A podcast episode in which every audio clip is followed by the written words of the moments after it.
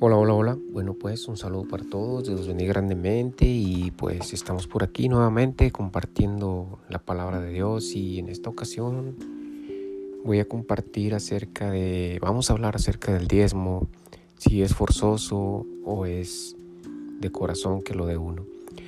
Hoy en día muchas personas están utilizando el libro de Malaquías 3.8.10 para asustar al pueblo de Dios y así tengan que dar un diezmo forzoso Sí, porque los asustan que se van a condenar, que Dios los está maldiciendo si no dan un diezmo, de que Dios ah, maldició a las personas que no dieron un diezmo, de que se condenan si no dan un diezmo. O sea, es una mentira completa que los ladrones utilizan para robar la gente, para robar al pueblo de Dios. ¿Por qué razón nunca sacan Marcos 12, 41, 44? Donde la viuda deposita unas monedas son las enseñanzas de Jesús. Si nos damos cuenta, el libro de Malaquías es el Antiguo Testamento. Pero después de la venida de Jesucristo, Jesús vino a enseñarnos las cosas, a mostrarnos la verdad que deberíamos de seguir. Y en Marcos 12, 41, 44, Jesús nos enseña de que nosotros podemos dar de corazón lo que nuestro corazón nos quiera quiera ofrecer al Señor, pueda ofrecer al Señor, sí, porque hay muchas personas que aún no tienen dinero y forzosamente van y dejan un diezmo con miedo, con temor, porque sienten que se van a condenar. Es una mentira completa. No se dejen engañar. Hoy en día realmente es una destrucción completa porque realmente son las profecías que se están cumpliendo donde se van a ver todas esas cosas. Incluso puede usted darse cuenta si es falsa, si están robando en la forma de cuando le quitan de su cheque. ¿Por qué? Porque ellos están asegurando su diezmo. Ellos lo están asegurando. Entonces, una vez que lo aseguran, a ellos no les importa si usted va o no. O pregúntese usted si cuando deja de ir le preguntan por qué ya no ha ido o qué pasa. La mayoría de veces, el 98% de veces, no les importa porque están sacando el diezmo del cheque y pues, obviamente que es lo que buscan. Muchas religiones, no puedo hablar de todas en plural completamente porque hay religiones que no hacen eso.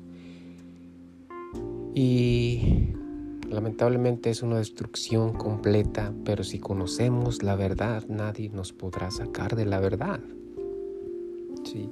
¿Cuál es la verdad? Juan 14, 6. Entonces Jesús dijo, yo soy el camino, la verdad y la vida. Nadie va al Padre si no es por mí. Jesús nos está mostrando en Juan 14, 6 que Él es la única verdad, que Él es el camino, que Él es la vida. Entonces, si en Marcos 12, 41, 44 la verdad nos muestra cómo debemos dar un diezmo, eso es como debemos seguirlo. Muchas personas se llenan de temor pensando, me voy a condenar, me va a pasar algo porque ya no di el diezmo. Claro que no. No saques eso de la mente. Esa es una mentira que le meten los ladrones, las personas. ¿Para qué? Para que usted suelte el diezmo aunque no tenga busque de donde tenga que darlo. Que aunque trabajó nada más un día, usted tiene que dar el diezmo de ese día. Eso es algo que si usted no tiene dinero para comer, tiene que darlo a fuerzas porque ahí le están diciendo que Dios la va a maldecir, lo va a maldecir porque no lo está dando. Pero esa es una mentira completa. Mentira completamente, mentira, grande mentira, realmente. Pero nadie, nadie en absolutamente, nadie saca Marcos 12, 41, 44. ¿Por qué? Porque no les conviene. Porque la gente, es verdad, el diezmo es algo que tenemos que darlo, es algo que le pertenece al Señor, porque el Señor nos bendice cada día, entonces debemos dar un diezmo de corazón. Y si no tenemos, dar una ofrenda de lo que podamos, pero ofrecer algo al Señor por agradecimiento. Agradecerle que nos ha dado trabajo, que nos da la vida, que nos da salud. Dar al Señor en abundancia porque Él lo merece todo. ¿sí? Pero un diezmo forzado, el Señor no lo acepta. El Señor no acepta esos diezmos porque el Señor quiere ver que somos felices, que estamos contentos, que ofrecemos de corazón y no con miedo. Entonces esa es una de las cosas importantes que debemos de ver, seguir la verdad. seguir lo que nos muestra el camino para poder vivir mejor. Por eso son las escrituras. No nos guiemos por lo que nos dice el hombre, porque escrito está maldito el hombre que confía en el hombre y aparta su corazón de mí, dice el Señor. Jeremías 17:5. Como ya lo he dicho, siempre guíese por las escrituras. Léalo, que es cierto lo que le están diciendo.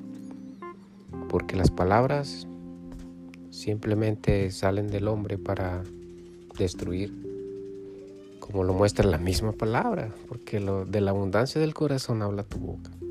Si hay muchas cosas que debemos aprender de las escrituras, yo desde pequeño leo las escrituras y me enfoqué en la verdad, en la única doctrina verdadera que debemos seguir, que se encuentra en cuatro libros, como ya lo he mencionado.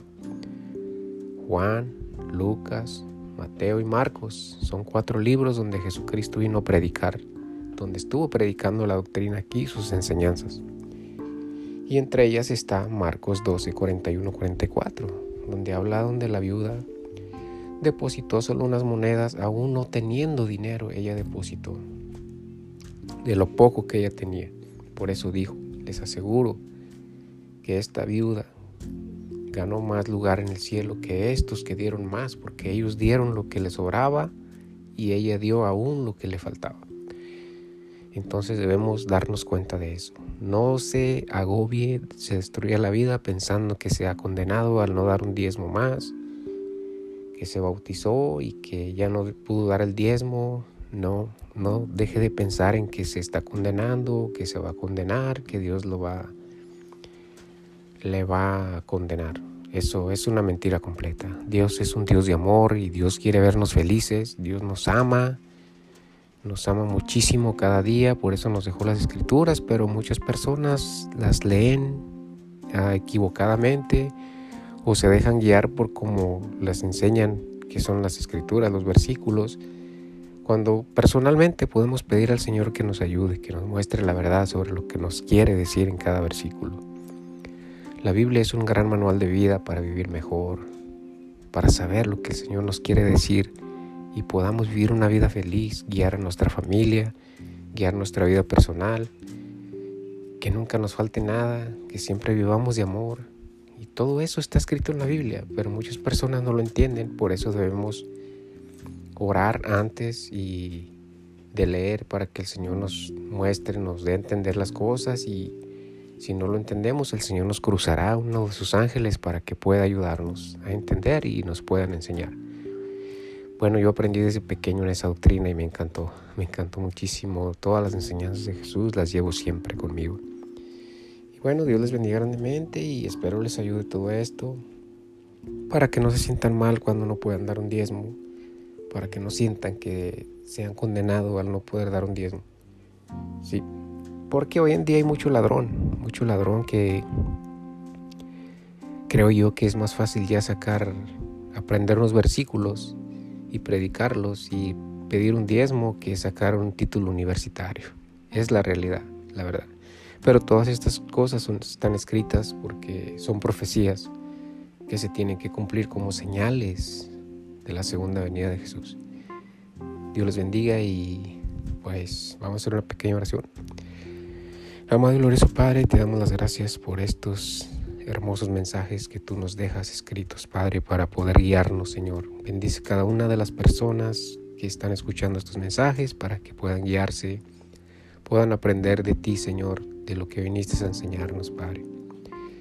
Ya que muchas personas, Señor, que se sienten que se han condenado al no dar un diezmo, hazles ver la realidad, Señor, que tú eres un Padre de amor, un Dios de amor que nunca podrá vernos forzados a dar algo que no tenemos. Bendice cada uno de ellos, manda una lluvia de bendición y paz en sus corazones, Padre, para que puedan vivir tranquilos. Ayúdalos en cada problema que tengan, a solucionarlos, dales paz en su corazón. Aquellos que no tienen trabajo, ayúdales, Señor, a conseguir un trabajo. Aquellos que están pasando enfermedades mortales, Padre, sánales esa enfermedad, Señor. Tu poder es grande, infinito, Padre. Para ti nada es imposible, Señor. En el nombre de Jesús yo te pido todo esto, Señor, por cada una de esas personas, que les bendigas grandemente. Gracias, gracias hermanos y Dios los bendiga y gracias por escuchar estos audios y gracias por los que me mandan saludos. Perdón porque a veces no grabo muy seguido audios, pero estamos compartiendo en Facebook y por todos lados porque es importante compartir. Dios los bendiga, un abrazo y bendiciones.